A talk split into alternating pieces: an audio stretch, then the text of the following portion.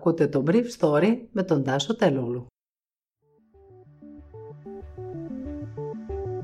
Καλημέρα σας. Σήμερα είναι Παρασκευή 28 Μαΐου 2021 και θα ήθελα να μοιραστώ μαζί σας τα εξής θέματα που μου έκανε εντύπωση.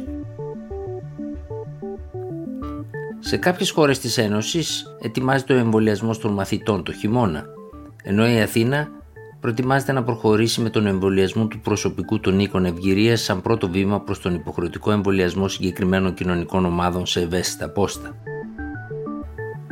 Η Τουρκία αμβλύνει κοινό κείμενο του ΝΑΤΟ για τη Λευκορωσία φτάνοντας στο σημείο να μην θέτει σε αμφισβήτηση την εταιρική σχέση της συμμαχίας με το δικτατορικό καθεστώς του Λουκασέγκο και την ύπαρξη πολιτικών κρατουμένων.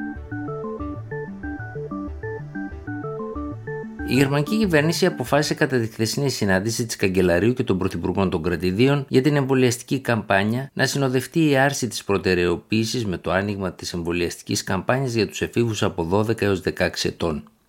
Το τέλος της προτεραιοποίησης στη Γερμανία προβλέπεται για τις 7 Ιουνίου, την ίδια μέρα κατά την οποία θα ανοίξουν και όλα τα εμβόλια για όλες τι ηλικιακές ομάδες στην Ελλάδα.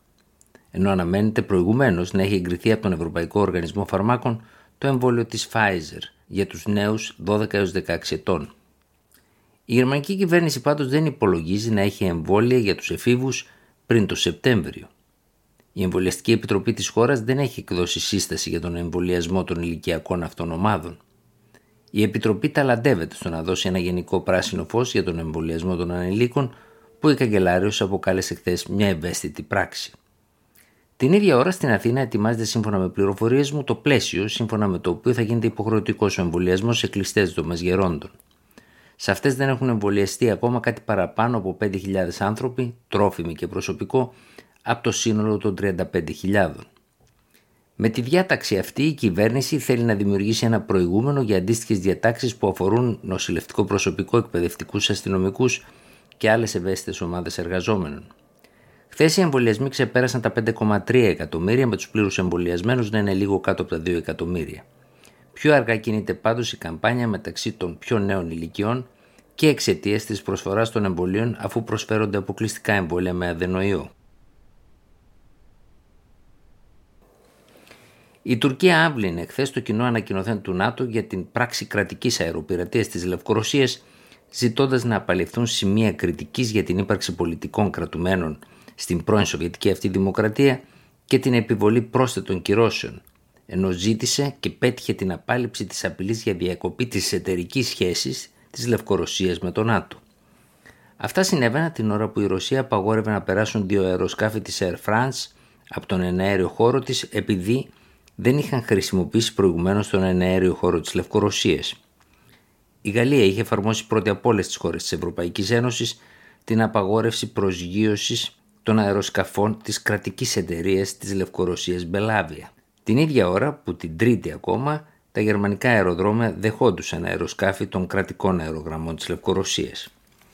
Επίσης η Γαλλία πιέζει τα ευρωπαϊκά όργανα για την επιβολή πρόσθετων κλαδικών κυρώσεων όπως ας πούμε της απαγόρευσης εξαγωγής ποτάσας από τη Λευκορωσία προς τις χώρες της Ένωσης αλλά και υποπροϊόντων του πετρελαίου. Εξαγωγές από τις οποίες σε μεγάλο βαθμό εξαρτώνται τα συναλλαγματικά αποθέματα της Λευκορωσίας.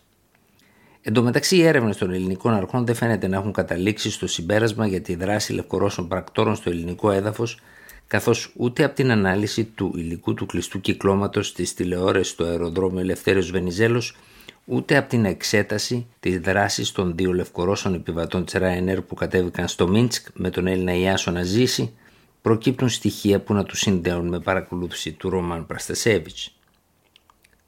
Πάντως σύμφωνα με καλά πληροφορημένες πηγές από την ελληνική κυβέρνηση, οι ελληνικές αστυνομικές αρχές συνεργάζονται στενά με τις αρχές της Λιθουανίας που έχουν ανοίξει σχετική δικογραφία για το περιστατικό της περασμένης Κυριακής. Χθες το βράδυ, η Wall Street Journal έδωσε στη δημοσιότητα επιστολή του Διευθύνοντα Συμβούλου της Ryanair O'Leary προς τις αρχές της πολιτικής αεροπορίας της Λευκορωσίας, Σύμφωνα με την επιστολή, ο Λύρη καλεί τις αρχές στη Λευκορωσία να απελευθερώσουν τον αντικαθιστωτικό δημοσιογράφο και ζητά να δοθούν στη δημοσιότητα τα ονόματα των τριών επιβατών που κατέβηκαν από το αεροπλάνο της Ryanair στο Μίνσκ, τους οποίους και αποκαλεί πράκτορες του Μηχανισμού Ασφαλείας της Κυβέρνησης της Λευκορωσίας που ταξίδευαν με σκοπό να διευκολύνουν την παράνομη πειρατεία του αεροσκάφους μας. Πάντως οι αρχές της Λευκορωσίας έχουν δώσει και μάλιστα δια της κρατικής τηλεόρασης στη δημοσιότητα τα ονόματα των τριών επιβατών που κατέβηκαν στο Μίνσκ. Ήταν το Brief Story για σήμερα Παρασκευή 28 Μαΐου 2021.